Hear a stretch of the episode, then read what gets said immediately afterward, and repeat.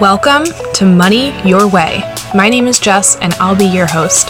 This podcast is all about empowering women just like you to feel confident when making choices in the world of personal finance. It can feel super confusing and overwhelming when there's unfamiliar lingo and tons of options, so I'll do my best to keep this fun and simple as we learn together. What do you say? Let's jump right in. Welcome to this episode. I am so excited to be behind the mic doing a solo episode. It's been a while, and this one's going to actually be pretty quick, but it's something that I've been asked numerous times on my Instagram to give more information on. So I want to be sure to share that with my podcast listeners as well. And the topic's going to be making money through spring cleaning. I know that we're in the end of summer already, but I feel like the term spring cleaning kind of can go no matter what time of the year it is. And I'm not an expert. I have just found a few things that have helped me over the last few months. And to date, I have brought in $270 of stuff. And I'm say stuff because really like it just feels like it's stuff. But that's money that's been sitting around. Now it's in my pocket to do something better with. So the first thing I'm going to cover is where am I selling these things? That seems to be the biggest question that people want answers to. And I am posting everything both on the Nextdoor app and on Facebook Marketplace with the same description.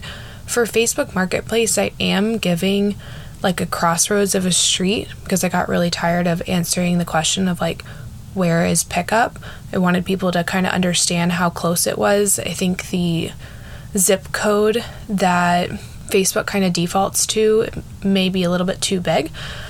So, and I've actually had experiences on the buying side where it shows that it's closer and then they give me the address and it's like an extra 20 minutes. So I try to eliminate all of those unnecessary messages. So with putting them both on Nextdoor and Facebook Marketplace, I've I'd say it without like actually looking at the data from just my memory and what it feels like, I'd say I'm about 50-50 on which of the apps the items have sold on. So I'm going to continue posting on both. A couple things that I've done when I do post that I feel are helpful is I take really good pictures. I make sure when I'm taking product pictures that there are item pictures. I don't know why I called it product. When I'm taking pictures of the item that I'm selling, that there is not distracting elements in the picture. That it's not like someone is going to see my dog and my workout outfit for tomorrow and all these other things in the picture. I really want the focus to just be that thing. I also make sure that the lighting is good. So I might prep these pictures, you know, on a weekend in the morning when I have a clean wall that has good lighting and nothing else in front of it. And then the other thing that I've been doing is I take screenshots if I can find these things online. So, for, for, example, there was like a hiking backpack that I had used for a trip once. It wasn't even like a backpack that I had wanted, it had come with the backpack that I wanted as an add on because of a bundle, if that makes sense. So, I hadn't used it since that trip, which was three years ago. And in the same website, they sold that backpack by itself. So I went and I screenshotted what the price of that backpack was. The reason I did that is it makes people understand where the price is coming from that I'm charging on the app that I'm selling it for. So, for example, and I don't remember this was exactly the right amount because it's been a couple months since I sold that backpack, but I think I listed it for $40 and it was originally on the website brand new for 65 but only been used once so i felt like someone would be actually getting a pretty decent deal out of that. And of course that was $40 in my pocket. So that was something that was really helpful is finding the items online and having that as a price comparison and almost like a backup for what you're charging because different things that look exactly the same could have different qualities, especially if things aren't necessarily a name brand that people know, then that will really help them understand the deal that you're giving them. So that's kind of like the main thing of what I've done. Um, as far as like holds and things like that go, I'm really kind of working with people like first come.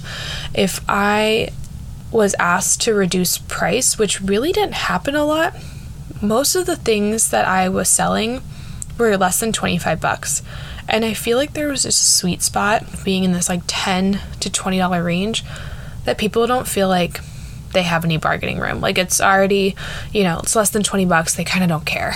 And that really helped keep products moving quickly. I found that if products were listed for like five bucks, I had like random home decor. Those didn't really sell because it was like so little that people didn't have interest in them. But that 15 to 25 dollar range or that 10 to 20 dollar range those seem to work really well. Um, but if i did have someone asking to counter i'm not against negotiating and meeting somewhere in the middle. However it depended on kind of two things that went into my decision making on whether i lowered my price or not.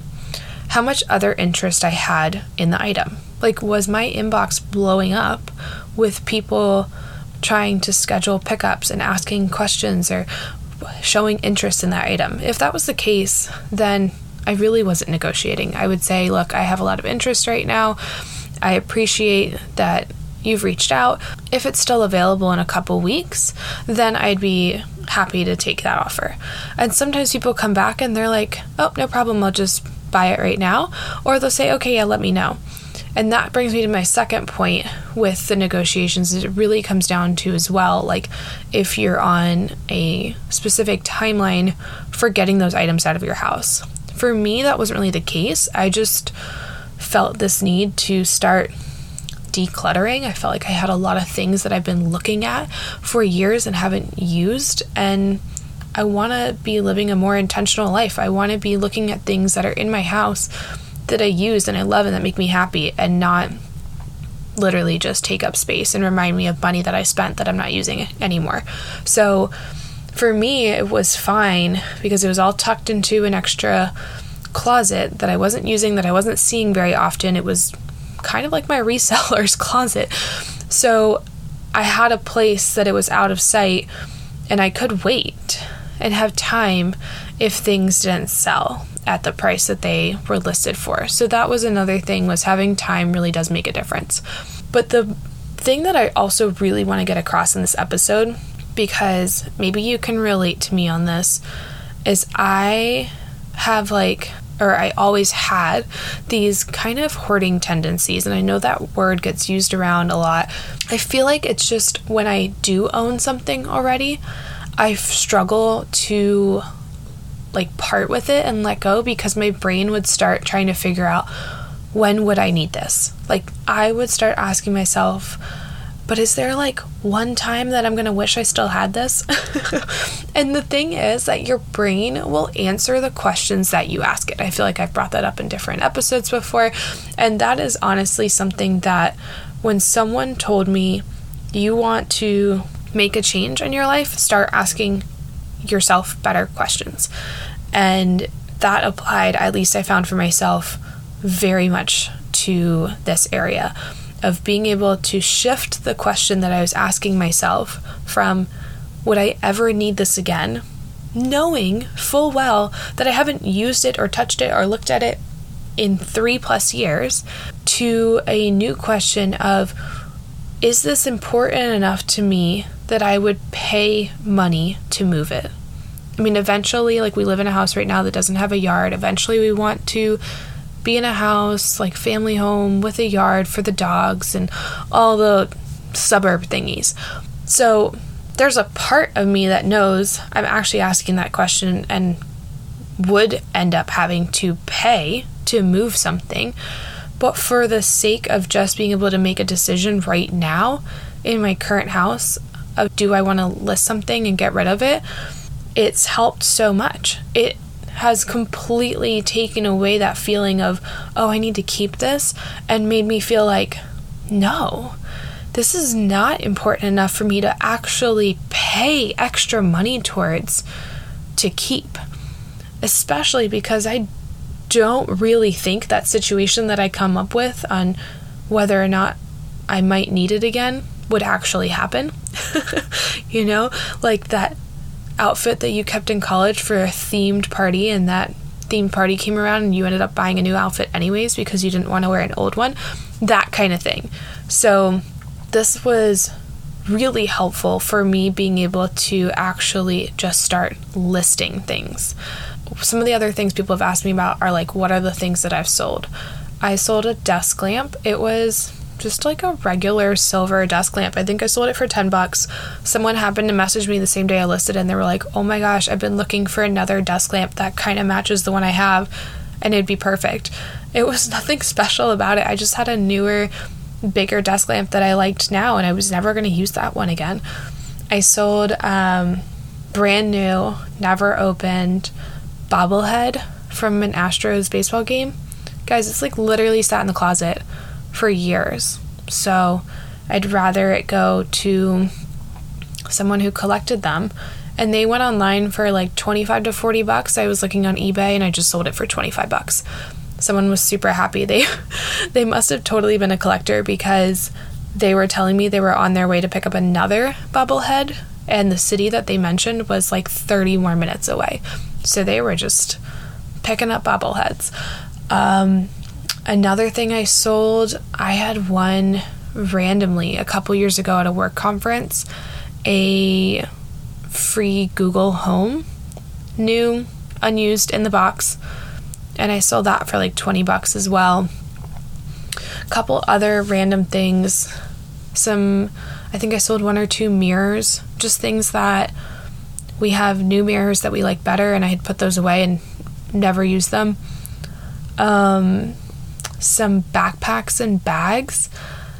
Things like this just brings up memories of how much I had shopped previously. I swear I've gotten so much better.